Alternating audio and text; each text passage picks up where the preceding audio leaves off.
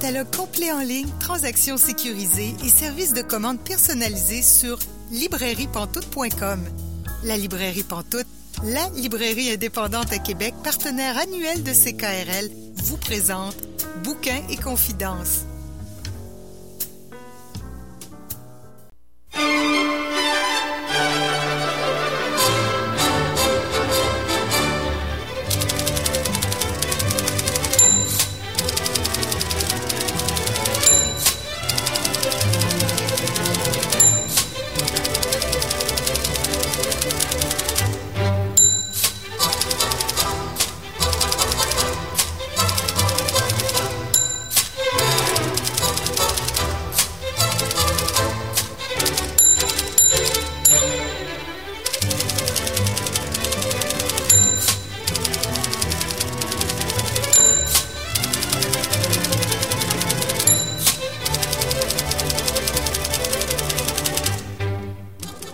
Bonjour et bienvenue à Bouquin Confidence, votre émission littéraire sur les ondes de CKRL. C'est Julie Collin qui vous accompagne jusqu'à 19h aujourd'hui, comme euh, toutes les semaines, sauf l'été quand on décide qu'on finit à 19h30.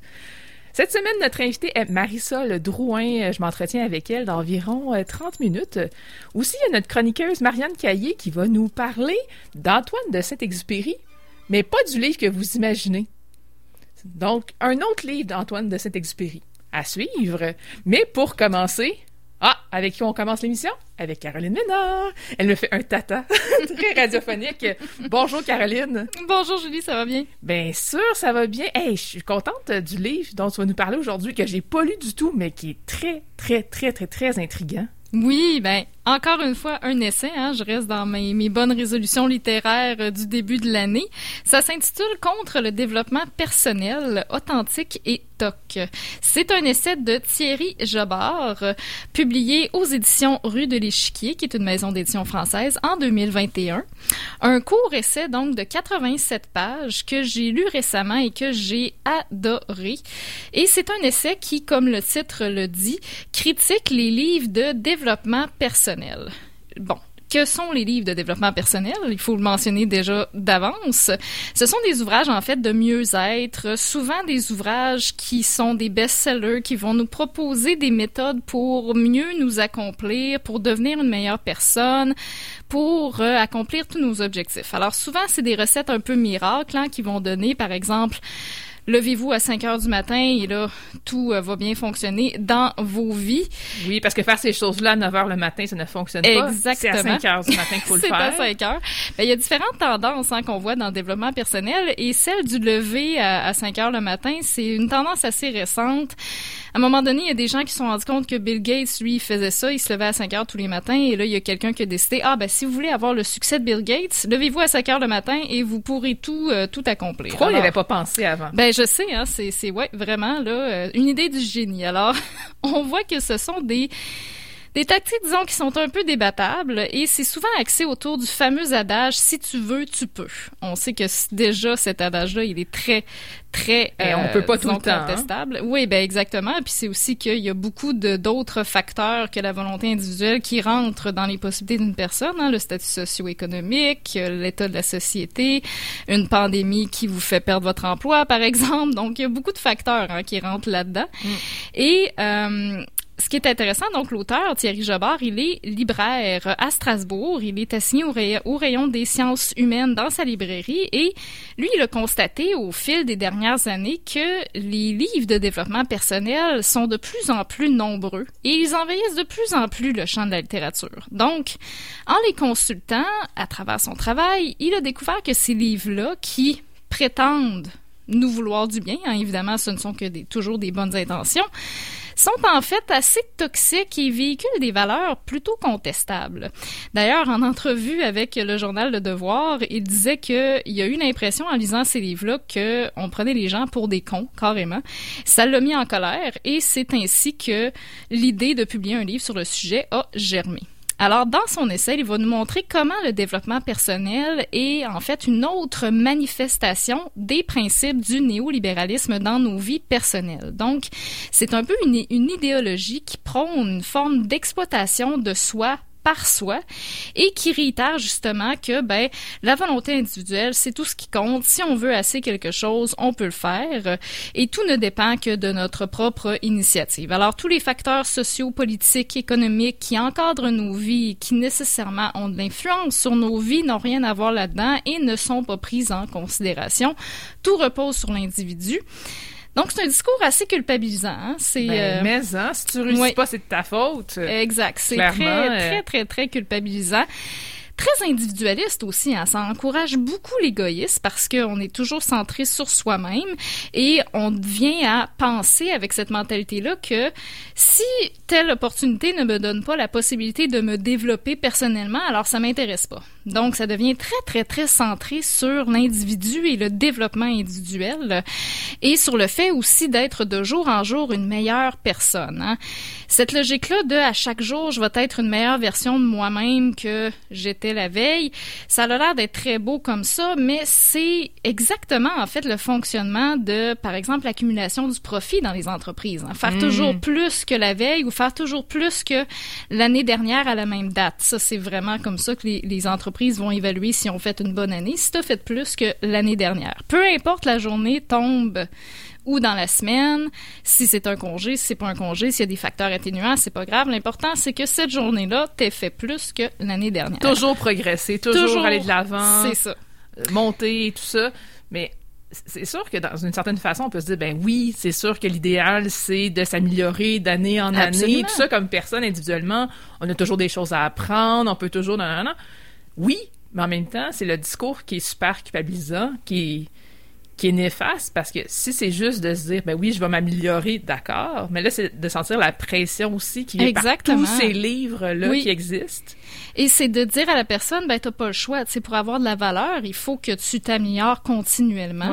Et c'est aussi le principe de la croissance infinie qui est mm. basé sur des ressources qui, elles, à la base, sont finies. Hein. Donc, c'est vraiment une application des principes économiques qui dictent notre société, mais à l'échelle de l'individu dans nos vies personnelles. Et c'est là que c'est un peu inquiétant de voir que, disons, le néolibéralisme est rendu aussi profondément que dans nos propres vies personnelles jusqu'à nous imposer vraiment une logique de performance sur laquelle est basée notre valeur d'individu. Hein. Donc, c'est un essai vraiment en 87 pages. C'est assez fascinant à quel point il y a beaucoup de choses qui se retrouvent dans euh, un court livre comme ça.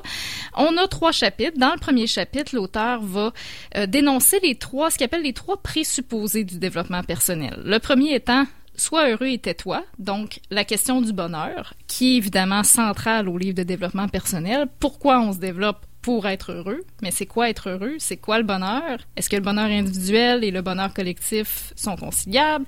Alors, il y a plein de questions philosophiques autour de ça. Le deuxième principe, ben, c'est le moi authentique. Hein. La question d'authenticité, elle revient beaucoup dans les livres de développement personnel. Hein. On sait donc de révéler sa vraie version de soi, comme si on la révélait pas déjà à chaque jour. Hein. C'est un peu euh, bon, c'est comme si on avait toujours une espèce de valeur cachée à l'intérieur de nous. Elle n'est pas développée. Elle oui, elle n'est pas développée, voilà. Donc, on la connaît pas. Elle, rien. Exact, elle n'est pas développée, donc faut, faut la révéler. Ben, c'est ça.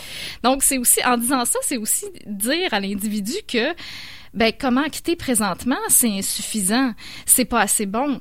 Donc euh, il y a quelque chose en toi qu'il faut aller révéler. Oui, mais peut-être que notre plein potentiel là, il est exactement là présentement, tu peut-être que c'est tout à fait suffisant ce qu'on fait déjà présentement, tu sais. Ça n'a pas besoin d'être encore plus parce que là encore plus, il y a pas de fin, ça peut toujours être plus finalement. Donc c'est ça le gros problème avec cette mentalité là. Hein.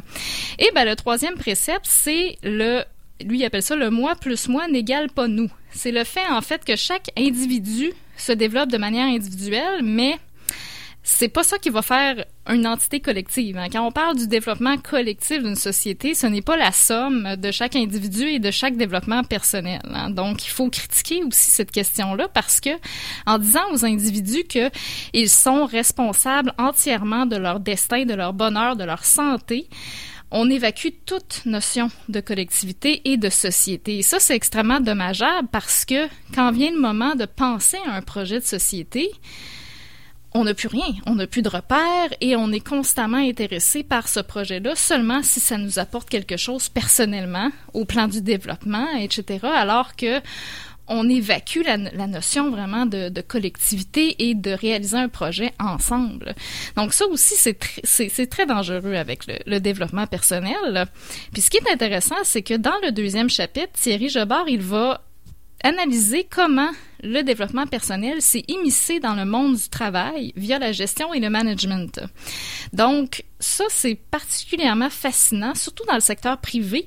Il y a beaucoup de compagnies qui ont mis en place ces préceptes-là en application. Euh, L'accomplissement de soi au travail, le fait de s'investir dans son travail, mais sans jamais questionner ses conditions de travail et penser que si on est malheureux au travail, ben c'est forcément parce qu'on s'investit pas assez. Hein. Tout est une question d'attitude. Donc ça, on le voit de plus en plus dans les discours voyez pas rouler les, des yeux là, mais hey, boy.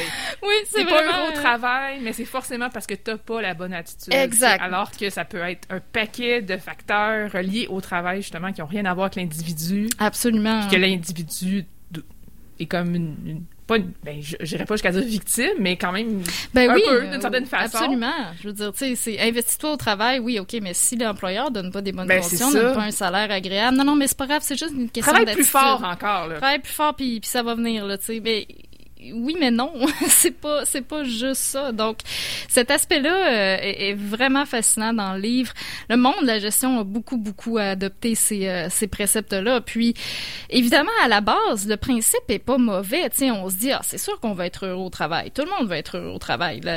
En partant le principe est bon c'est la manière dont c'est vraiment appliqué ce qui est en arrière de ça qui est encore une fois la logique de performance ça continuellement et puis dans le troisième chapitre, ben là, l'auteur va parler davantage de la perte du monde, la perte de soi, les repères en fait euh, disons, du collectif dans la société et comment justement le développement personnel est devenu, même chez certaines personnes, presque une religion en fait. Parce que suivre cette méthode-là qui leur est vendue, c'est le secret du bonheur et il faut pas déroger de ça. Donc à chaque matin, il faut que tu te lèves à 5 heures du matin pour être une bonne personne et pour accomplir tout ce que tu veux faire. Puis si tu te lèves pas à une certaine heure, euh, à 5 heures du matin un jour de la semaine, ben là, tout est fini. Ta journée est foutue. Ta journée est foutue, ta vie est foutue, t'es paresseux. On voit beaucoup cette mentalité-là, je trouve, dans le, domaine du conditionnement physique, hein, l'entraînement. Sur les médias sociaux, sur Instagram, entre autres, je vois beaucoup passer cette espèce de logique de Culpabilisation encore de l'individu qui va, tu sais, les gens qui vont dire, euh, qui s'improvisent comme coach santé, qui en plus n'ont pas de formation professionnelle là-dedans et qui vont dire oui, je suis coach santé parce que j'ai découvert l'entraînement physique soudainement dans ma vie. Et là, qui vont avoir un discours du genre, ben, si tu trouves pas 30 minutes dans ta journée pour euh, euh, t'entraîner, ben, c'est toi qui as un problème et t'as forcément une une mauvaise valeur parce que tu trouves pas euh, ce temps-là, alors que, euh, je veux dire, il y a énormément de facteurs qui rentrent en ligne de compte. Les gens ont souvent des enfants aussi à s'occuper euh, et on ne se définit pas tous par l'activité physique aussi. Hein. C'est correct de ne pas se définir par l'effort physique.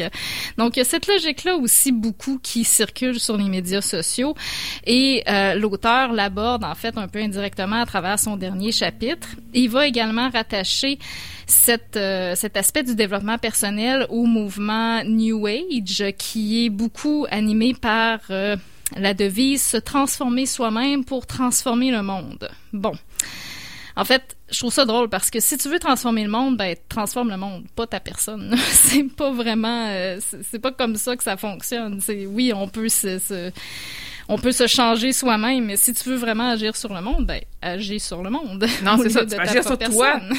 tu peux agir sur toi, mais agis aussi sur le monde. Sur le monde, Ne pense pas que ça va forcément euh, se, se répandre sur le monde. Se répandre sur le monde, exact. Puis, je, je veux rebondir sur ce que tu dis, Julie, parce que il y a une grosse tendance aussi actuellement sur les médias sociaux, beaucoup sur Instagram encore une fois, liée à ce qu'on dit en anglais le self-care. Et j'ai un petit peu de la misère avec certaines applications du self-care, je dois avouer, parce que parfois, en fait, le principe à la base est bon, donc prendre soin de soi, et ça, c'est tout à fait légitime. Puis on le sait qu'en période de pandémie, en plus, on a besoin de prendre soin de soi-même et de sa santé mentale. Ça, il n'y a aucun doute là-dessus. Mais j'ai un certain malaise avec une certaine branche de ce mouvement-là du self-care qui prône que si tu prends soin de toi, les autres vont nécessairement en bénéficier. Alors de se faire passer soi-même avant toutes les autres personnes dans ta vie. J'ai un peu de la misère avec ça, puis j'essaie de comprendre d'où venait mon malaise, et en lisant ce livre-là, j'ai compris pourquoi ça me rendait aussi mal à l'aise. C'est parce que cette théorie-là de penser que si tu travailles sur toi et que tu te fais passer en premier, les autres vont aller mieux, hein, c'est un peu le principe du ruissellement de la richesse, mais appliqué à l'individu. C'est la théorie du ruissellement de la richesse, c'est dans le monde des entreprises. Euh, si une entreprise fait beaucoup de profits, et devient plus riche, alors la société entière va en bénéficier. Ça va ruisseler sur la société entière. J'adore ton roulement des yeux présentement. moi, je risque de faire une entorse d'ici la fin de la chronique. Là, ça n'a aucun sens. C'est parfait. J'adore cette expression faciale.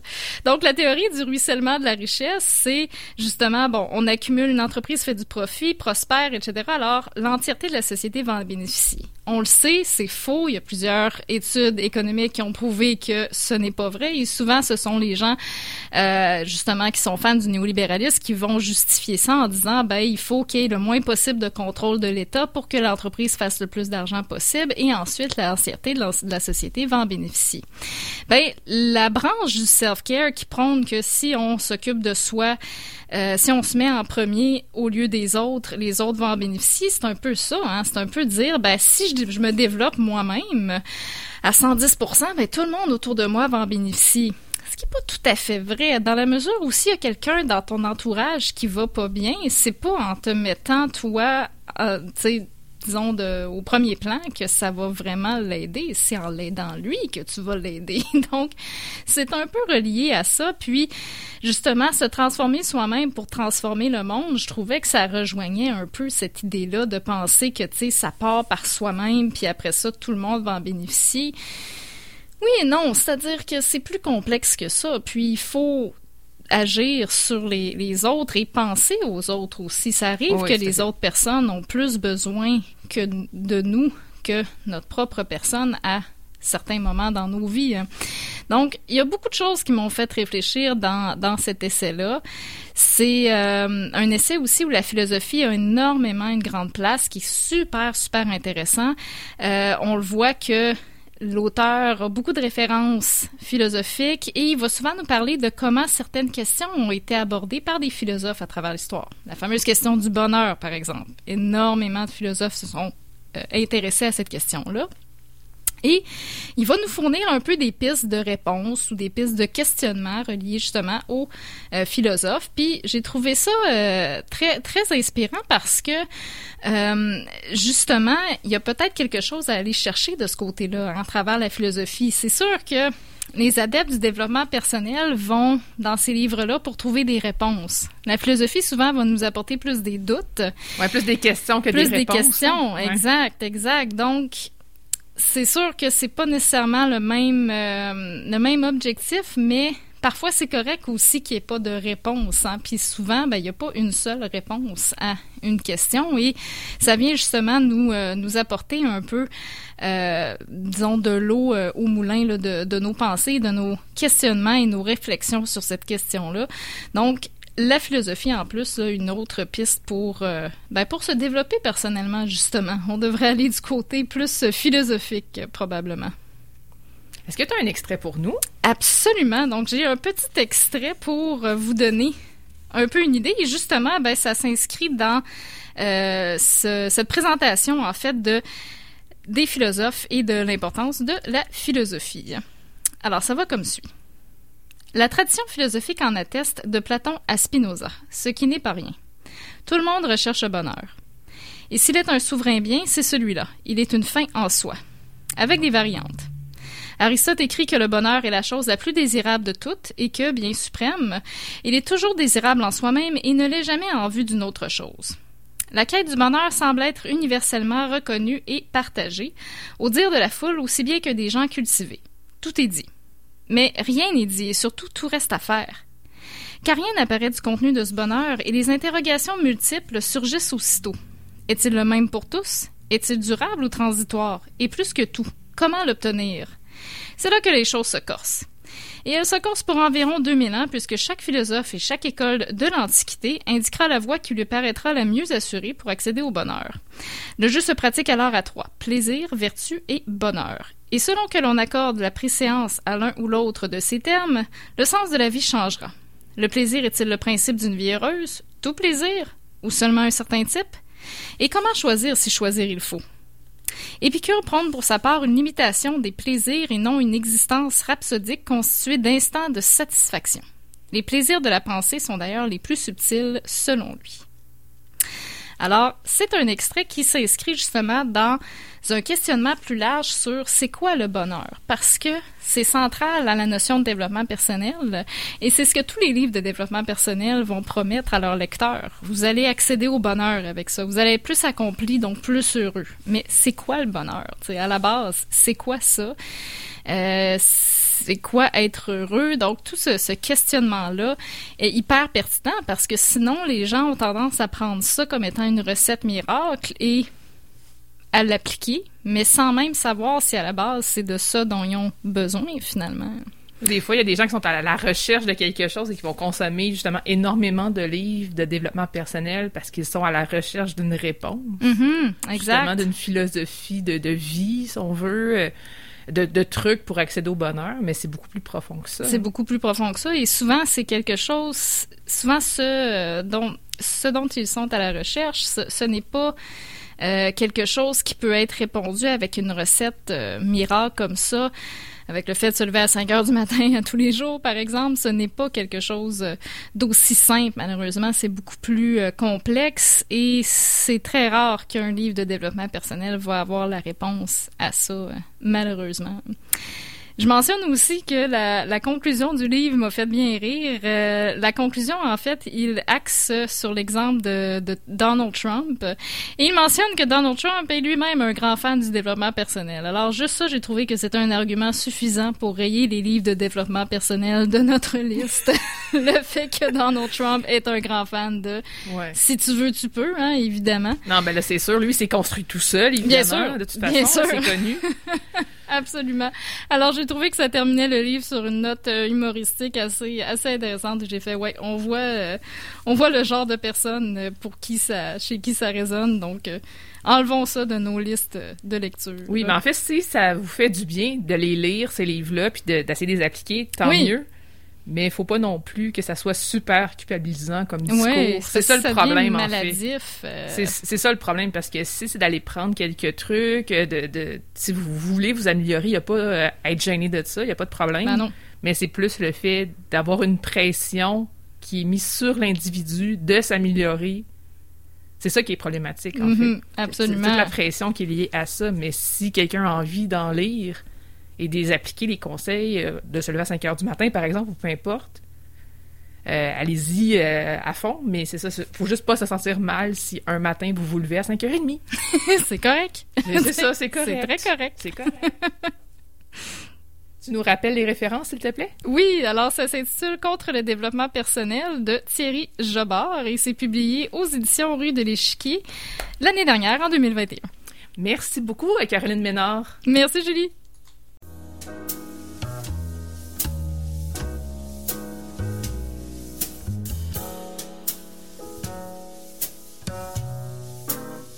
Catalogue complet en ligne, transactions sécurisées et services de commande personnalisés sur librairiepantoute.com.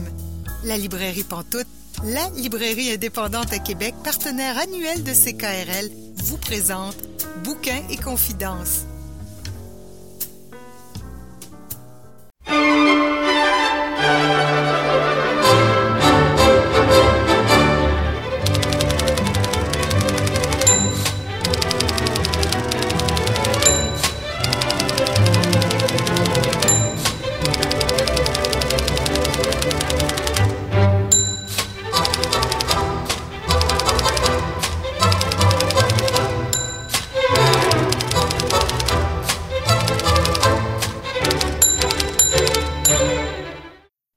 êtes bien à Bouquin Confidence, euh, Julie Collin, pour vous accompagner jusqu'à 19h. Et là, je rejoins notre invitée de la semaine, Marisol Drouin. Bonjour Marisol. Bonjour Julie. Tu as fait paraître quelques livres au fil des années. Le premier, c'est Quai 31, qui est, à mon avis, peut-être que tu ne seras pas d'accord avec moi, une dystopie. Comment tu le perçois, ce livre-là, toi? On peut voir ça comme une dystopie dans le sens où j'ai imaginé un monde euh, où un monde complètement avec des liens de notre réalité de maintenant et que j'ai exploré d'une façon où ce que euh, là justement c'est étrange quand la pandémie, la pandémie est arrivée parce que dans Quai 31 c'est euh, cette, euh, les, les, tordus, la pandémie qui arrive là dans et que finalement qui tord les colonnes et c'est toutes les personnes âgées qui sont atteintes, les enfants ne le sont pas. Et tu avais ce Échine qui, lui, avait déjà eu cette, cette opération-là, qui était immunisé. Bon, puis là, tu as tout un petit peu euh, l'histoire de l'étranger qui arrive dans un monde qui est en fait plein d'espoir. Lui, il, est parti d'un monde qui était déjà euh, euh, sur la fin et il arrive dans ce, monde qui ressemble beaucoup à Québec, en fait, euh, un petit peu la, la basse ville et la haute ville. C'était, je me suis beaucoup inspirée de, Québec là, pour cet univers-là qui, est dans les tons de gris, en fait. Et euh, c'est ça, Eshin qui est parti et qui arrive ici, tu sais, un peu, euh, qui arrive un, peu dans cet univers, ce pays-là. Comme, et là, c'est toute l'histoire de l'étranger, en fait, qui, euh, puis ses espoirs, mais c'est comme, je me suis demandé qu'est-ce que c'est d'arriver de, dans un pays avec des désirs, puis que finalement, ce pays-là est dans une fin du monde aussi et encore, tu sais et là, il y a l'amour, il y a, tout le rapport au corps, il y a euh, toute euh, cette, histoire-là de... Ça fait longtemps, il faudrait que je le lise.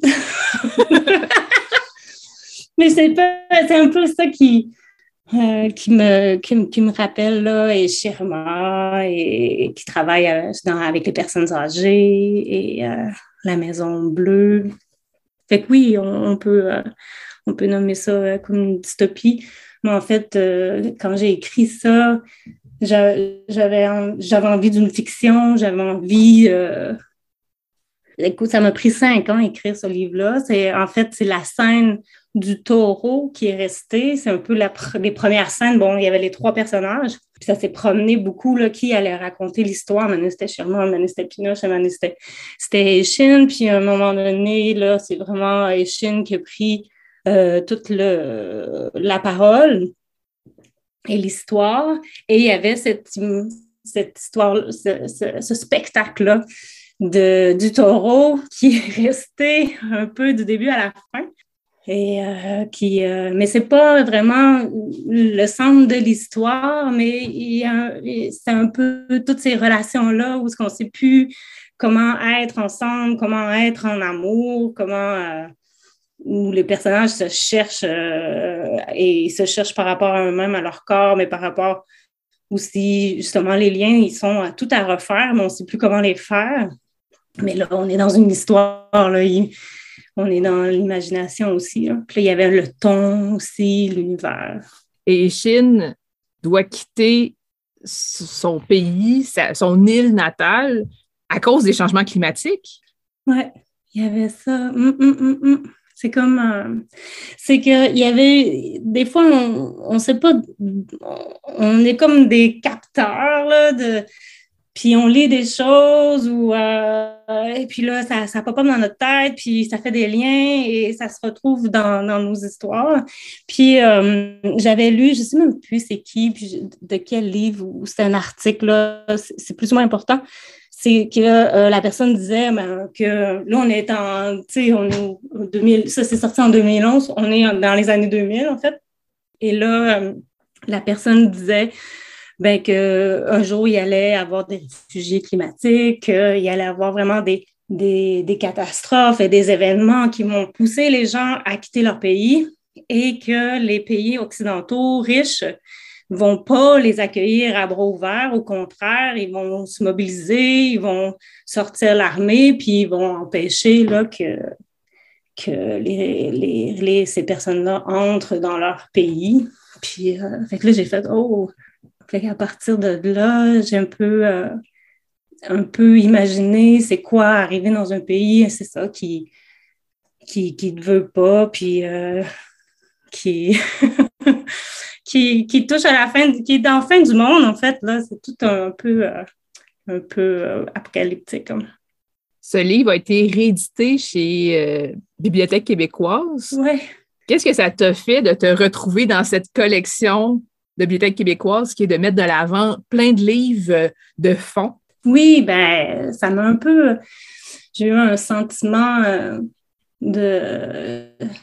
Tu quand, quand j'étudiais la littérature, puis à l'Université Laval, durant mon bac surtout, puis ma maîtrise aussi, mais euh, sais, j'écrivais pas. J'étais confrontée à des œuvres là, qui, étaient, qui étaient immenses, puis euh, des auteurs qui, avaient écrit euh, des, des, grandes œuvres, et, et là, j'étais inhibée complètement. Mais, mais c'était très formateur, là, quelque part, mais tu avais cet élan-là à l'intérieur, tu sais, qui disait un jour, je, je, je, vais aussi, j'aimerais écrire des livres, puis j'avais cette cette énergie-là ou cette force-là, ce désir fort de le faire. Mais euh, alors quand la Bibliothèque québécoise qui fait le, livre en poche, qui est 31 premier roman, ben, j'ai eu un petit euh, sentiment d'accomplissement, puis euh, que c'était concret, que, que d'accomplissement, oui. J'ai fait, j'ai fait bon, ben, check. Ensuite, tu as fait paraître Je ne sais pas penser ma mort, qui est décrit comme un récit, mais qu'on peut considérer comme un essai. D'ailleurs, notre chroniqueur Étienne Beaulieu en avait parlé euh, l'année dernière comme un essai littéraire. Qu'est-ce que c'est Je ne sais pas penser ma mort? Ben là, Julie, je vais être honnête avec toi. Moi, j'écris un, j'écris j'écris, puis à un moment donné, j'ai un sentiment qu'il y a un livre qui est en train de naître. Et euh, bon, là, je le propose à, la peuplade, si oui ou non il va devenir un livre. Et pour la question des genres, c'est eux qui font les choix. Tu sais. Moi, je, je, je, je, me dis pas, je vais écrire un roman, je vais écrire un récit, ou je vais écrire un essai, ou euh, je vais écrire un recueil de poésie. Je, j'écris et à un moment donné, il y a un livre et euh, la forme et le fond se, se, dictent un peu euh, chacun. J'ai des intuitions, puis je, vais en quête de nommer ces intuitions-là et en nommant la forme de l'écriture va à quelque part euh, euh, se jumeler et, c'est comme la forme, c'est la, la, meilleure pour réussir à nommer quelque chose que je tends, est-ce que je réussis toujours? C'est à voir, mais l'écriture me permet de, de, de, chercher, euh, de chercher en fait. Et je sais pas penser ma mort, c'est vraiment un livre. Bon, ben, j'écrivais un, un, autre roman et à un moment donné, euh, c'est ça, je, je tournais en rond avec ce manuscrit et, il était euh, très difficile, mais tous mes livres, je, n'écris pas avec aisance et, harmonie, là, malheureusement. J'aimerais ça. Je sais, je connais que que l'écriture est un, plaisir. Là. Moi, je ne peux pas nommer ça comme un plaisir, mais ça, ça, me bouleverse trop ou je, me, euh, je, je, suis trop en quête de quelque chose et, les, les, versions, les versions et la lenteur d'écrire un livre, là, des, fois, il y a quelque chose de, de, de, d'un peu, euh, d'un peu de l'ordre de la folie. Hein. Alors, c'est ça, je ne sais pas penser ma mort, j'écrivais ce roman-là. Et je me suis dit à un moment donné, c'est pas ça que j'avais. Euh, je, me suis dit que c'était fini, j'allais pas aboutir ce, ce roman-là.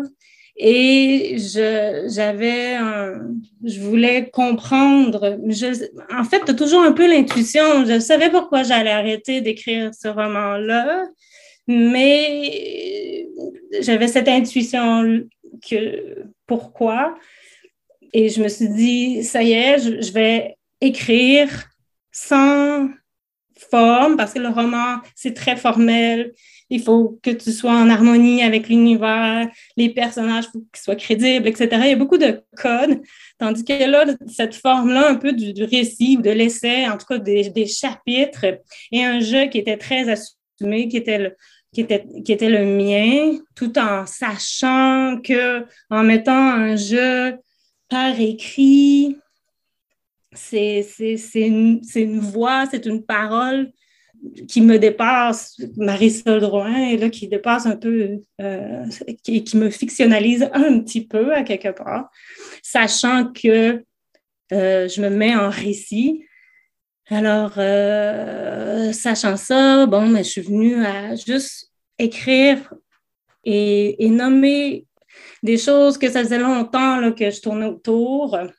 Et c'est devenu en fait une quête de pourquoi j'allais euh, abandonner ce roman-là.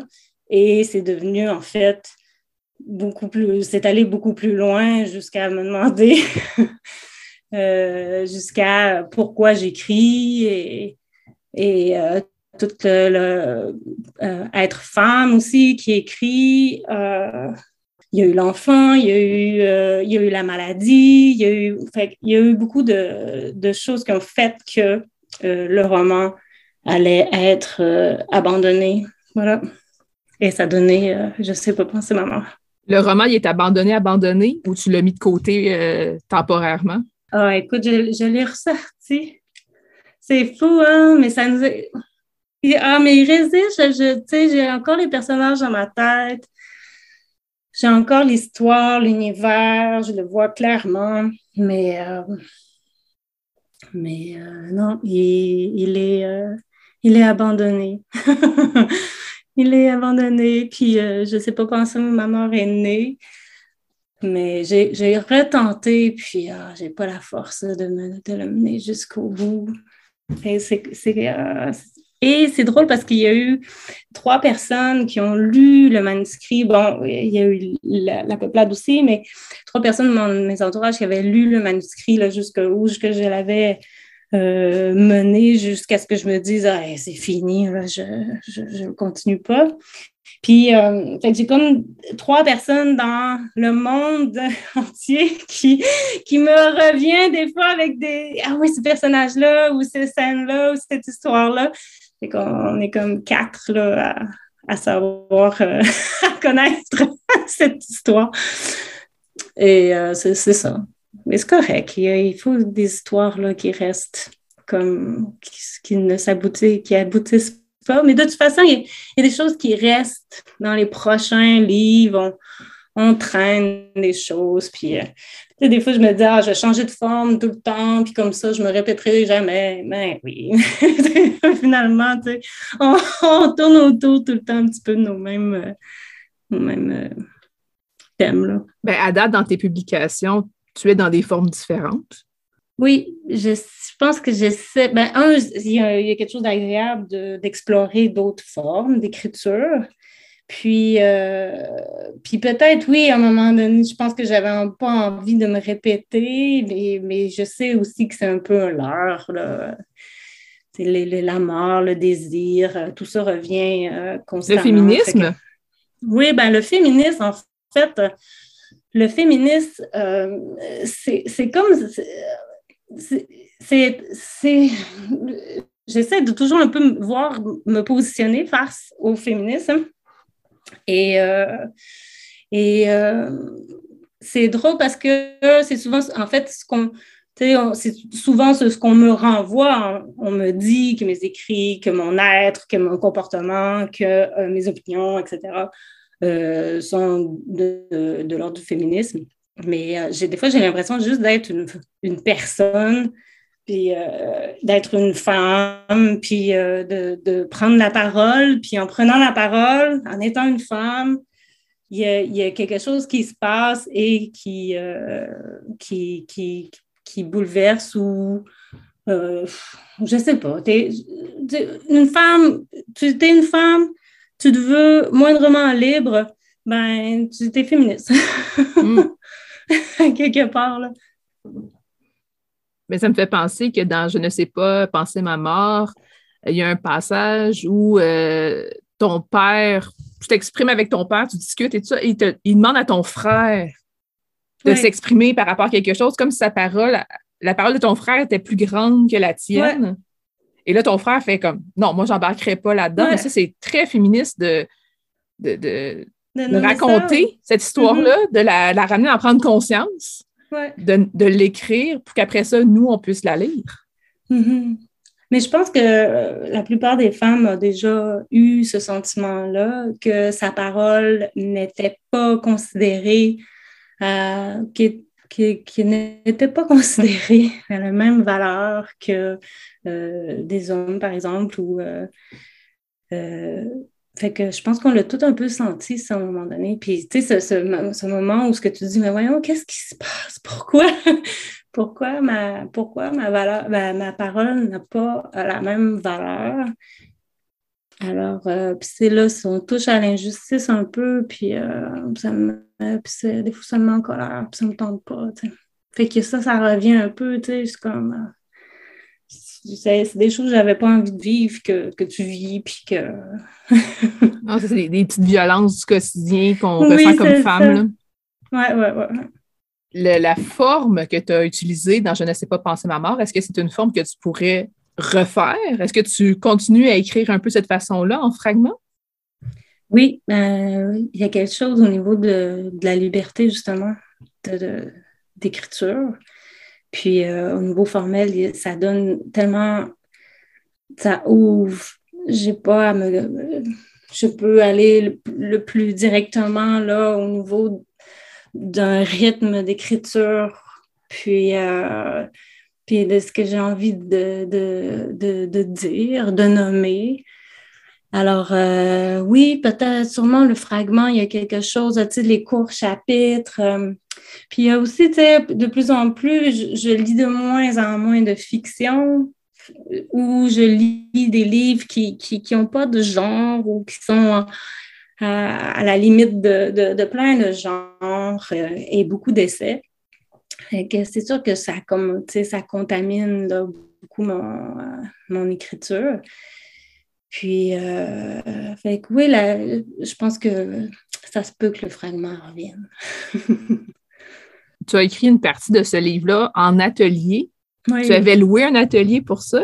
Est-ce que c'est une pratique que tu as encore? Ben, en fait, euh, c'est parce que euh, je sais que les artistes en art, visuel ou qui ont euh, des, des, les musiciens ont des studios, les artistes ont, des ateliers, partagent des ateliers avec d'autres artistes, etc. Puis moi, j'avais bon, vraiment très envie de sortir de, de, de chez moi et d'avoir un lieu de création j'ai fait un peu de recherche, voir si les écrivains se, se, se, mettent ensemble pour, euh, pour des lieux comme ça. Je n'ai pas vraiment trouvé. Peut-être ça existe, là, mais je n'avais pas trouvé à cette époque-là. Puis, euh, fait que je me suis tournée vers les artistes en, art visuel. Moi, je, me souviens, j'avais fait un appel à tous sur Facebook là, avec les contacts que j'ai. Puis, euh, on m'avait parlé d'un collectif d'artistes qui avait des, des ateliers, des locaux dans le Mylen. Euh, ici à Montréal. Puis, euh, écoute, c'était fabuleux. C'était immense avec des, avec des murs de fenêtres. Euh, puis, je partageais l'espace avec deux autres artistes, mais eux, ils travaillaient, tu un petit peu le rythme de l'écrivain. Là, je travaillais le matin.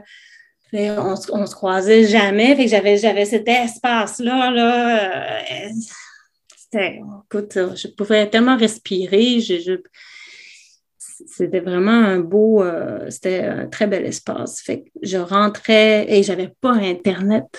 Il se rendait pas bien. Ça aussi, c'était intéressant. Fait que j'avais pas Internet, puis euh, j'avais un vieux cellulaire. Fait que j'avais aucune connexion quand j'allais euh, écrire dans cet atelier-là. Est-ce que j'ai compris que tu écrivais le matin? Est-ce que c'est encore une pratique que tu as d'écrire le matin? Ouais, ben là, c'est sûr, avec la vie qui a changé, où je travaille, ou avec l'enfant, etc., euh, j'écris quand je peux, le présent. mais oui, des fois le matin, mais euh, quand là, c'est vraiment euh, quand je peux. Mais sinon, je dirais mon rythme naturel le matin, ça, ça se passe bien. Puis je pourrais avoir une autre séance de travail à partir de 3 heures euh, l'après-midi avec une petite pause entre jusqu'à jusqu'à tard des fois. Il y avait, il y avait des moments comme ça, oui, à la fin de, la fin de l'après-midi. À l'heure de l'apéro, ça écrivait bien aussi. avec ou sans verre de vin? euh, sans verre de vin, parce qu'après un verre de vin, là, moi, ça se passe moins bien l'écriture. non, agent. Ton plus récent livre s'appelle Lola et les filles à vendre. Oui. C'est un recueil de poésie. Comment tu as eu l'idée de ce livre-là? Qu'est-ce qui s'est passé en toi pour que tu l'écrives? Euh, Lola, euh, alors encore là, c'est, j'ai envoyé un, manuscrit à, la peuplade, puis euh, un recueil de. On est dans la poésie. Encore là, il y avait une colère, peut-être, je ne sais pas, passer ma mort aussi, où il y avait une certaine, une certaine voix que j'entendais de plusieurs femmes, plusieurs voix de, féminines qui, qui tentait de s'exprimer, puis euh, qui, qui, était un peu en colère contre euh, les désirs, les désirs amoureux ou, ou les élans qu'on a. Je me demandais jusqu'à quel point mes désirs et nos désirs étaient les, les... En tout cas, mes désirs étaient les miens ou si j'étais complètement construite par une société, tu sais, qui, puis euh, qui fait qu'on aime de cette façon-là ou qu'on désire telle personne, etc. Puis je me demandais, euh, fait qu'il y avait vraiment une envie de, de, trouver d'autres désirs. Et, et, là, il y a toutes ces, ces, voix de femmes-là qui, euh, qui sont sorties, qui c'est beaucoup dans le rapport amoureux, en fait. Est-ce que euh, tu as, la, la romantique, tu elle qui est euh, dans le qui, qui, est, qui est dans le combat de néolibéral puis qui va jouer la game là t'as, un peu tu sais là toutes ces voix là sont un peu mélangées ou et à, la fois euh, ces, ces femmes là qui, euh, qui qui renoncent à l'amour ou qui utilisent les euh, ou qui sont un peu euh, qui deviennent un peu ce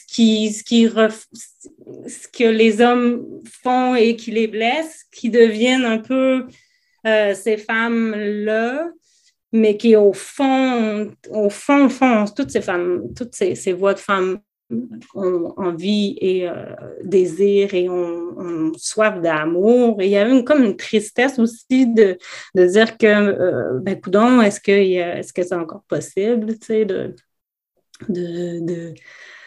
cet amour euh, entre les hommes et les femmes et les femmes, pas, pas, juste hétéros, c'est tout par rapport au désir des femmes. Est-ce qu'il y a est-ce qu'il est y a de la place pour l'exploiter, comme on dit, ou, ou est-ce que ces désirs-là, on est, on est, on est foutu dans le sens où on s'est déjà tout, déjà construit ou euh, puis, euh, puis cette, cette femme-là qui a complètement abandonné euh, le rapport amoureux et, et t'as Lola qui, qui elle, joue un peu la, joue la game, mais c'est elle qui est en train de, se perdre là-dedans.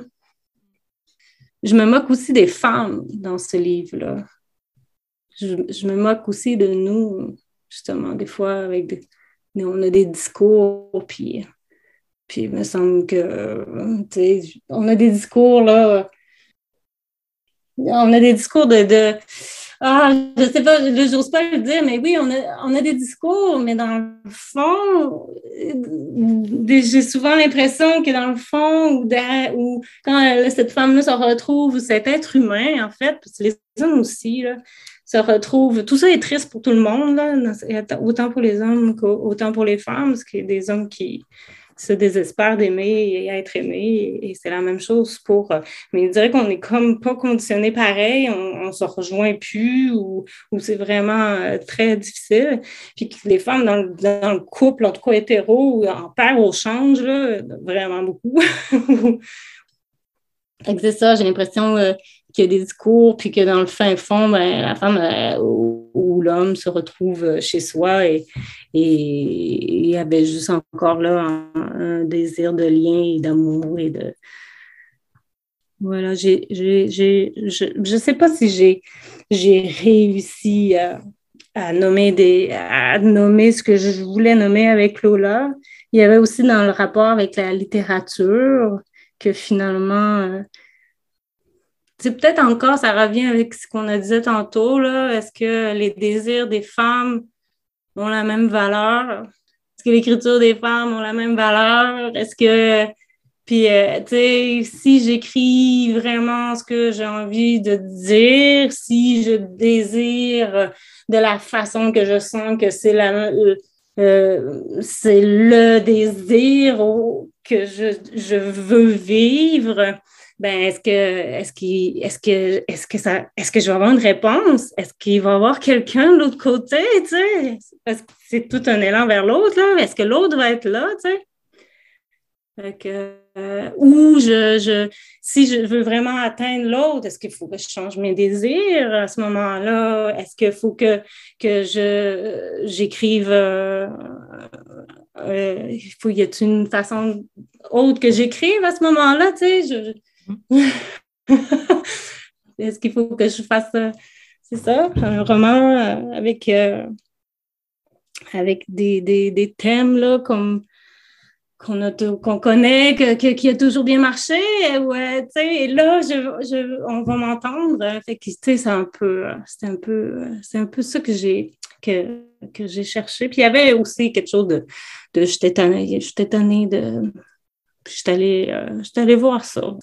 Il y a un passage euh, qui m'a euh, beaucoup frappé. Coucher avec l'homme de néolibéral et ne pas réussir à jouir malgré le travail acharné. Ouais, c'est. ouais, celle-là. Ah, avoue, elle est drôle, là. Mais comment, comment tu as eu cette idée-là? Comment c'est arrivé? Mais, mais j'ai pas d'idée, c'est les mots. Tout, tout vient. Euh, j'écris, puis ça écrit, puis, euh, puis, puis là, j'ai fait, oh wow, c'est vraiment... Euh, mais c'est ça, je te dis, un petit peu de, quelque chose de, un peu écœuré, tu sais, c'est comme suffit de, de dire euh, ce passage-là, ça, c'était c'était Catherine, ça? Je pense que oui. oui, c'est Catherine avec un cas c'est au-delà de ça aussi. J'aurais pu mettre des. J'aurais pu mettre mon nom dans toutes ces voix de femmes-là. J'aurais pu mettre le, nom de. Tout, tout aurait été possible. C'est aussi utiliser des pseudonymes. C'est moi, c'est pas moi. C'est ce que j'entends de des discussions que j'ai avec, euh, avec des femmes, avec des hommes, des amis, des, euh, et toutes les lectures que, que, que, que, j'ai, qui à un moment donné, euh, ça, a donné ces, ces voix-là. Ben, merci beaucoup, Marie-Sol Drouin, de nous avoir rencontrés cette semaine. Merci à toi, Julie.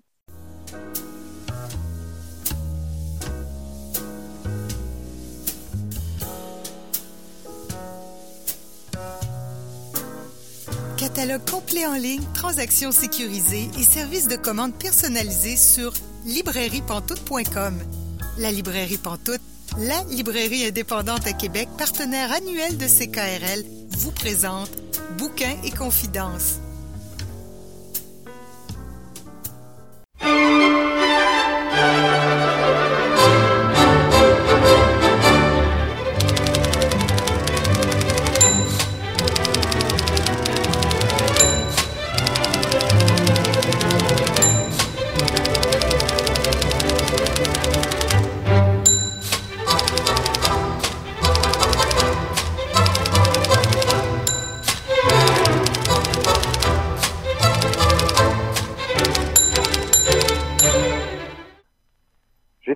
Les yeux l'image de ma première nuit de vol en Argentine. Une nuit sombre où scintillaient seules comme des étoiles les rares lumières éparses dans la plaine. Chacune signalait dans cet océan de ténèbres le miracle d'une conscience. Dans ce foyer on lisait, on réfléchissait, on poursuivait des confidences. Dans cet autre peut-être, on cherchait à sonder l'espace, on s'usait en calcul sur la nébuleuse d'Andromède, là on aimait. De loin en loin luisaient ces feux dans la campagne qui réclamaient leur nourriture jusqu'au plus discret, celui du poète, de l'instituteur, du charpentier. Mais parmi ces étoiles vivantes, combien de fenêtres fermées, combien d'étoiles éteintes, combien d'hommes endormis. Il faut bien tenter de se rejoindre, il faut bien essayer de communiquer avec quelques-uns de ces feux qui brûlent de loin en loin dans la campagne. Bonjour Marianne Caillé. Bonjour Julie. Qu'est-ce qu'on vient d'entendre?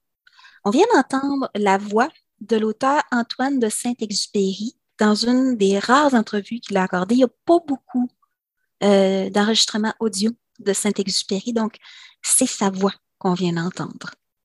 Antoine de Saint-Exupéry, c'est un monstre de la littérature, c'est une des grandes plumes, mais c'est aussi une personne. Alors, on va pas changer mes bonnes vieilles habitudes. Quand on parle d'un auteur, on va d'abord parler de sa vie.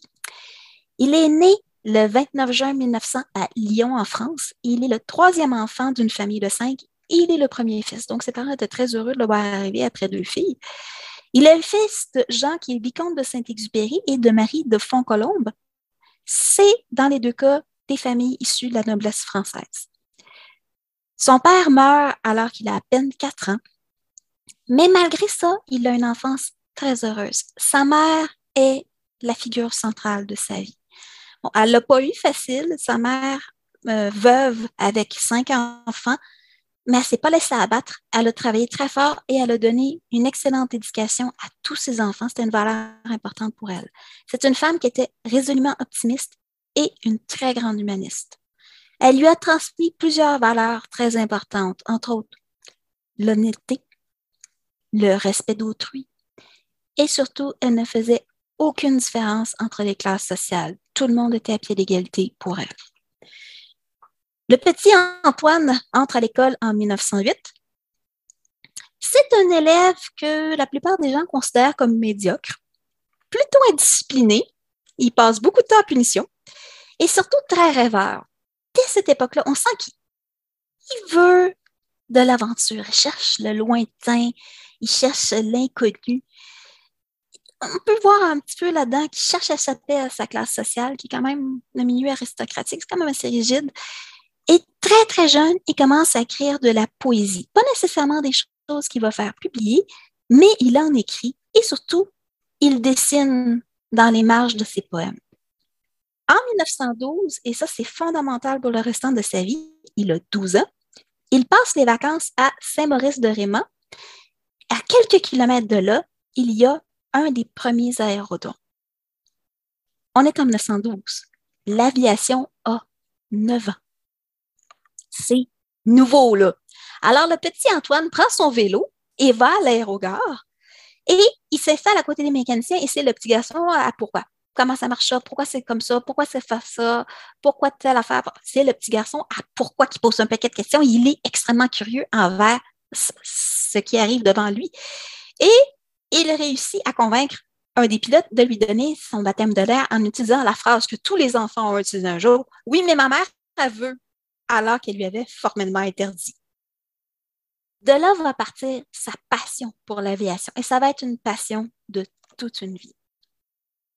En 1917, il va passer son baccalauréat. Il ne participe pas du tout à la Première Guerre mondiale. Il est juste comme un petit peu trop jeune pour participer. Euh, il vit les événements de loin, mais il ne participe pas à la guerre. Il passe son baccalauréat en 1917, malgré des résultats qui ne sont pas très brillants. Et bon, ironie de l'histoire, il est meilleur en sciences qu'en lettres. Mais surtout 1917, c'est l'année où son petit frère François meurt. Son petit frère qui était déjà malade, il avait des euh, rhumatismes articulaires, il va mourir d'une péricardite. C'est le moment où lui-même sent qu'il passe à l'âge adulte. En 1918, il s'essaie au concours de l'école navale parce qu'il rêvait d'être marin à l'époque. Et bien, heureusement, il échoue. Il finit à l'École nationale des beaux-arts comme auditeur libre. Mais surtout, c'est l'année où est-ce qu'il fait la rencontre de Louise de Villemorin, qui va être son premier grand amour. 1921, 21 ans, à l'époque en France, c'est obligatoire, tout le monde fait son service militaire et là, vraiment, il s'engage au niveau de l'aviation. Il suit des cours euh, de pilote assez frais au civil, mais dans l'armée, ça va être un mécanicien d'aviation. Donc là, il va comprendre comment fonctionne les avions à l'intérieur. Il va y rester jusqu'à un grave accident d'avion où est-ce qu'il va avoir une fracture du crâne en 1923, donc un très gros accident. Malgré ça, il veut s'engager dans l'armée de l'air, mais la famille de Louise, avec qui, entre-temps, il s'est fiancé, s'y oppose. Il va y renoncer et presque dans, les mêmes, dans la même période, presque en même temps, euh, il, rompt malheureusement avec Louise. Plus tard, dans un recueil de poésie, Louise va dire que pour elle, c'était des fiançailles pour rire, mais lui les avait pris très sérieusement. Il n'est plus dans l'armée. Il va finir euh, par être euh, contrôleur dans une usine et euh, par la suite vendeur de camions, une carrière dans laquelle il va être extrêmement mauvais parce qu'il va en vendre un seul en un an et demi. C'est pour lui la période d'ennui et de mélancolie. Il y a trois années vraiment difficiles pour lui, jusqu'en 1926. Et là commence l'aventure. Il est engagé par Didier Dora, qui va inspirer un des personnages, euh, le personnage de Rivière, je vais en reparler plus tard dans, un de ses romans, euh, pour la compagnie qui va d'abord s'appeler Lacoder et va devenir ensuite l'aéropostale, qui se charge du transport du courrier par avion. On est dans les années 20. C'est tout nouveau qu'on achemine du courrier par avion. Et ce n'est pas sans danger parce que les avions ne sont pas aussi fiables qu'aujourd'hui. Les conditions de vol sont beaucoup plus difficiles. Les radars n'existent pas. Il y a plein de choses qui aujourd'hui n'ont pas de problème, mais ça n'existe pas. Donc, c'est un peu un pionnier dans ce sens-là. Il veut piloter, il va piloter et il ouvre de nouvelles voies pour euh, les, euh, le transport du courrier. Il va d'abord être chargé du transport entre Toulouse et Dakar et après ça, il va aller jusqu'en Argentine. C'est aussi le début de sa carrière d'écrivain en 1926 parce qu'il va publier sa première nouvelle, L'Aviateur, qui, bien évidemment, est inspirée de son expérience de, de, pilote. Il est nommé chef d'escale au Maroc en 1927 et c'est là qu'il fait la découverte du désert, un thème qui va revenir dans plusieurs de ses romans. Il est fasciné par le désert, il est fasciné par la magie du désert. En 1929, c'est la publication de son premier roman, Courrier Sud, qui est toujours inspiré de ses expériences de pilote, plus particulièrement de ce qu'il a vécu comme chef d'escale au Maroc. C'est en 1930 qu'il part en Amérique du Sud pour développer l'aéropostale jusqu'en Patagonie, donc de Buenos Aires jusqu'en Patagonie. Pour vous donner une idée de la distance, c'est à peu près l'équivalent de Montréal-Couillou-Drac. C'est long ça se fait pas en un seul vol à l'époque. Il faut qu'il fasse des escales qui s'arrêtent pour faire le plein. Il ramasse du courrier, se rend jusqu'à Buenos Aires. Et de là, un autre avion qui ramasse toutes les lettres de l'Amérique du Sud part pour aller mener ça en Afrique parce que c'est le vol le plus court et de là en Europe. Aujourd'hui, on fait comme ah, que du normal. Non, non, non, à l'époque, c'est totalement révolutionnaire. Il va travailler à développer ce réseau-là, mais pour que ça soit rentable pour la compagnie, parce qu'il y a le train qui, fait compétition à l'avion, ils vont être obligés euh, d'organiser des vols de nuit. Donc, les pilotes doivent voler la nuit. C'est une époque où est-ce qu'on vole à vue. Donc, le pilote doit voir où est-ce qu'il atterrit. S'il y a une couverture nuageuse, il ne voit pas la piste d'atterrissage, ils sont faits. C'est très dangereux. Mais il va le faire. Ça va lui inspirer, d'ailleurs, son roman Vol de nuit, qui va paraître en 1931, qui a gagné le prix féminin. Mais c'est aussi là qu'il va rencontrer la femme de sa vie, Consuelo Sanchez Sandoval de Gomez, qui est une écrivaine et artiste visuelle salvadorienne. Ils vont se marier en 1931. C'est une relation qu'aujourd'hui, avec notre regard d'aujourd'hui, on pourrait qualifier de très moderne. Ils sont, sont très amoureux l'un de l'autre, mais en même temps, ils ont chacun leur espace de création. Ils se respectent profondément et ils ont tous les deux une carrière artistique, chacun de leur côté, en tout respect l'un de l'autre. Donc, il est, euh, il est très moderne là-dessus. En 1932, malheureusement, l'aéropostale, c'est la fin et les années suivantes seront très difficiles pour lui sur le plan financier.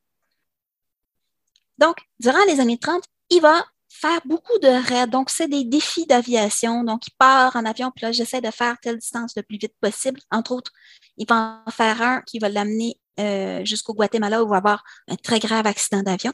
Mais il va être aussi reporter. il va beaucoup, beaucoup voyager pour sa carrière de reporter. Il va aller au Vietnam, il va aller à Moscou, qui est à l'époque euh, sous la botte stalinienne, donc c'est particulier. Il va couvrir la guerre civile espagnole. Et toutes ces expériences-là vont inspirer un livre qui est un recueil de plusieurs des histoires qui sont arrivées, mais en même temps, c'est une grande réflexion sur l'amitié, la mort, l'héroïsme, la quête de sens, qu'il va appeler Terre des hommes, qui est un de ses plus beaux écrits et qui est publié malheureusement en 1939. Pour un livre où il exprime énormément de valeurs humanistes, c'est moment étrange pour être publié. Mais pour la petite histoire, Terre des hommes, c'est aussi le livre qui va inspirer le nom de l'Expo 67 à Montréal, qui s'appelle aussi Terre des hommes, inspiré des valeurs du livre aussi. Quand la Deuxième Guerre mondiale éclate, tout de suite, il s'engage comme pilote dans l'armée, même si, à presque 40 ans, il est vieux un peu pour les normes de l'époque parce que les voiles sont extrêmement exigeants sur le corps. Il va participer à la bataille de France. Il va euh, d'ailleurs avoir une médaille pour euh, avoir accompli un vol particulièrement héroïque. Mais il va surtout faire de la reconnaissance aérienne dans une escadrille qui va rester célèbre, la 233. Après l'armistice, donc quand la France capitule, il part à New York. Et lui, il s'en va là en voulant se donner comme mandat de convaincre les États-Unis d'entrer en guerre. Il n'aura pas beaucoup de succès dans son entreprise. Mais surtout, c'est que Saint-Exupéry, à cette époque-là, où est-ce que les Français se séparent en deux clans, donc ceux qui soutiennent le régime des Vichy du maréchal Pétain et ceux qui soutiennent le général de Gaulle et la résistance, lui ne prend pas parti. Il prône la cohésion nationale. Je dis, je ne veux pas que les Français se mettent à se battre contre d'autres Français. Et on va le lui reprocher parce qu'il n'est assis en deux chaises. En 1942, il publie à New York, parce qu'il ne peut plus vraiment publier en France, Pilote de guerre. ce récit-là, c'est le récit de la bataille de France, comme il l'a vécu, qui va changer l'opinion des Américains sur ce qui s'est passé. Et va montrer que non, ils ne se sont pas écrasés devant Hitler et ses armées, ils sont battus en 1940, les Français. En mai-juin 1942, il va faire un séjour de cinq semaines au Québec. Il est parti pour faire une tournée de conférence. D'ailleurs, on a une photo de lui avec le maire de Montréal. Malheureusement, à cause d'un petit problème de visa, il va passer cinq semaines dans la ville de Québec, dans la famille de Coningue, qui habite rue Sainte-Geneviève. Donc, Saint-Exupéry est passé à Québec. Il est alors plutôt dépressif. Mais son séjour dans la famille de Coningue est connu parce qu'ils avaient un petit garçon de 8 ans, blond à l'époque, qui est de plusieurs sources, une des sources d'inspiration d'un de ces célèbres personnages. Parce que ce personnage-là, il le hante depuis des années. Il a l'habitude, quand il est dans les restaurants qui, attendent d'être servi, il va attraper une petite serviette en papier puis il va se mettre à le dessiner. Et son éditeur américain, qui voit ça, il dit écris un livre là-dessus. Et il va passer l'été et l'automne 1942 à l'écrire et à l'illustrer. Et ce roman-là, ce sera Le Petit Prince, qui est sa grande œuvre. C'est vraiment, quand on pense à Saint-Exupéry, le premier livre auquel on va penser, c'est au Petit Prince, c'est une œuvre immortelle. C'est l'ouvrage dans le monde qui a été le plus traduit après la Bible. Il, actuellement, il est traduit en plus de 300 langues. Ça veut dire que ce n'est pas juste des langues majeures, beaucoup de langues et de dialectes qui ont leur version du Petit Prince, alors que, euh, je veux dire, dans d'autres langues, euh, d'autres ouvrages ne, sont pas traduits c'est aussi un immense succès d'édition. Je pense que c'est le cinquième ou sixième livre le plus vendu dans l'histoire. Puis je veux dire, ceux qui viennent en haut, je veux dire, on a la Bible, le Coran, puis euh, le petit livre rouge de Mao Tse-tung parce qu'ils en ont imprimé 800 millions de copies. je veux dire, c'est 150 millions de copies en 70 ans qui ont été vendues du Petit Prince. En 1943, il y a un débarquement allié en Afrique du Nord et là, la guerre semble prendre un autre tournant. Tout de suite, Saint-Exupéry se rend sur place et se porte volontaire. Mais il est en mauvaise santé.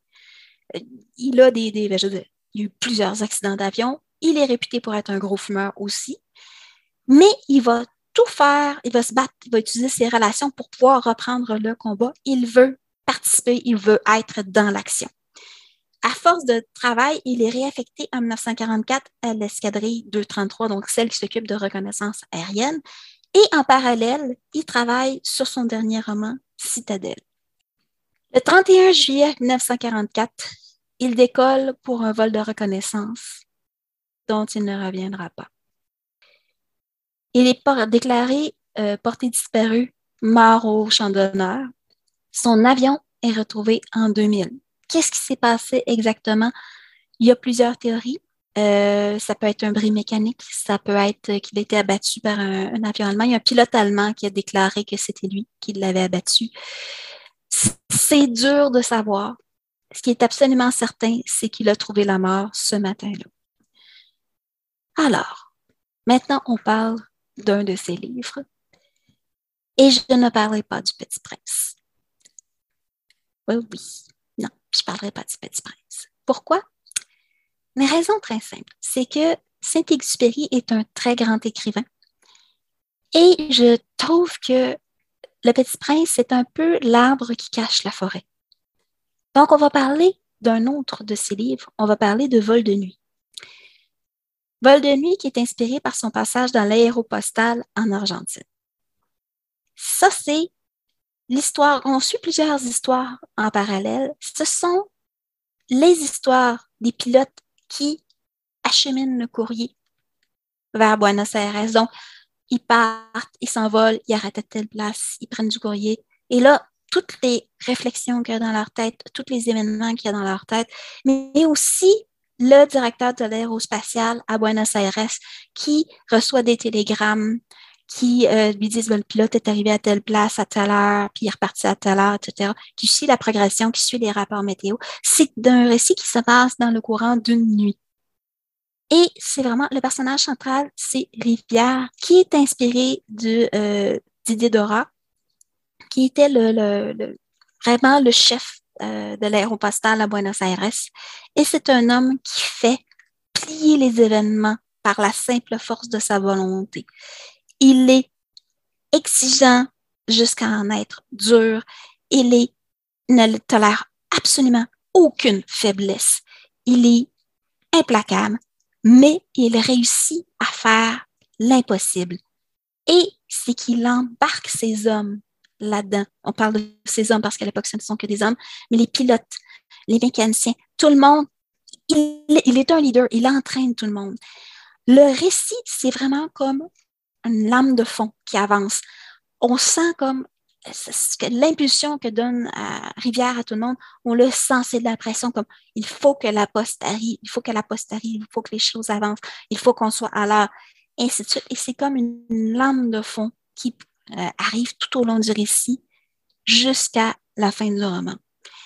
L'écriture, elle est très simple, elle est très dépouillée. Je veux dire, dès ce roman-là, il a un style qui est extrêmement accessible en peu de mots.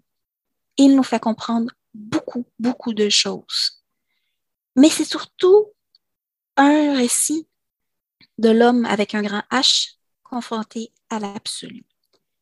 C'est un récit qui est superbe. Écoute, c'est très facile à lire, mais on, le lit rapidement. On le lit à la fois rapidement, puis on veut le lire lentement parce que on veut profiter de cette beauté des mots, de cette beauté des émotions. Il a un réel talent d'écrivain. Le Petit Prince, c'est sa grande œuvre, mais ce n'est pas que Le Petit Prince. Il a tellement fait chacun des livres de tous ces Exupéry à lire dans le fond. Tous ces livres sont à lire. C'est un superbe récit. Je vais vous en lire un court extrait. Oui. Petite mise en contexte. Le personnage qui est euh, au centre de l'extrait, c'est Rivière, qui euh, met à la porte un mécanicien qui a 20 ans d'expérience dans la compagnie parce qu'il a fait une erreur. Et ça se lit comme suit. Suis-je juste ou injuste? Je l'ignore. Si je frappe, les pannes diminuent. Le responsable, ce n'est pas l'homme. C'est comme une puissance obscure que l'on ne touche jamais si l'on ne touche pas tout le monde. Si j'étais très juste, un vol de nuit serait chaque fois une chance de mort. Il lui vint une certaine lassitude d'avoir tracé si durement cette route. Il pensa que la pitié est bonne. Il feuilletait toujours les notes absorbées dans son rêve. Quant à Roblet, à partir d'aujourd'hui, il ne fait plus partie de notre personnel. Il revit ce vieux bonhomme et la conversation du soir. Un exemple, que voulez-vous? C'est un exemple. Alors, moi, je viens de vous parler de Vol de nuit d'Antoine de Saint-Exupéry. Tout, je l'ai dit, toute Saint-Exupéry est à lire, mais c'est sûr que si vous voulez relire Le Petit Prince pour vous faire plaisir, n'hésitez pas. Ça reste un, magnifique livre, lui aussi, mais les autres aussi sont magnifiques. C'est vrai que on pense souvent au, Petit Prince parce que c'est son plus connu, mais en effet, il y, a, une œuvre qui est beaucoup plus grande euh, qu'un seul livre, euh, même s'il se décline en plein, plein, plein, plein de versions. Oh, oui, absolument. Donc, moi, je dirais, il y, a, une profonde humanité qui se dégage de tous les livres de Saint-Exupéry. Euh, c'est pas pour rien, Le Petit Prince. C'est un conte philosophique qu'il a écrit. On peut dire que c'est destiné aux enfants, mais c'est une œuvre qui est tellement puissante qu'on peut se, reconnaître à tous les âges de la vie. Mais tous ces récits sont empreints de cette humanité-là, de cet humanisme-là. Et c'est pour ça que je dis tout est allé, d'autant plus que la plume, peu importe le livre, elle est magnifique. Merci beaucoup, Marianne Caillé, de nous avoir parlé euh, d'Antoine de Saint-Exupéry. Ben, ça fait plaisir, Julie.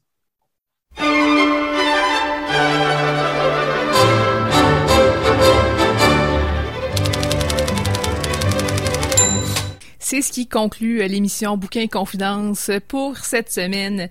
Merci à notre invité de la semaine, Marisol Drouin. Merci également à nos chroniqueuses Caroline Ménard et Marianne Caillé.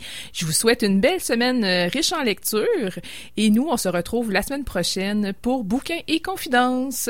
Et euh, après la, après la pause, ce sera en aparté avec Calypso Lemoine. Bonne soirée!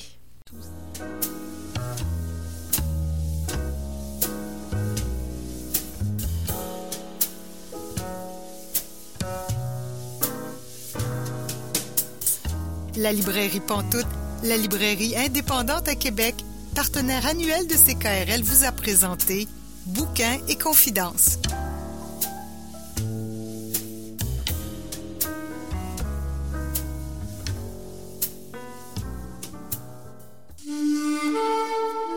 Cette émission est disponible en balado-diffusion.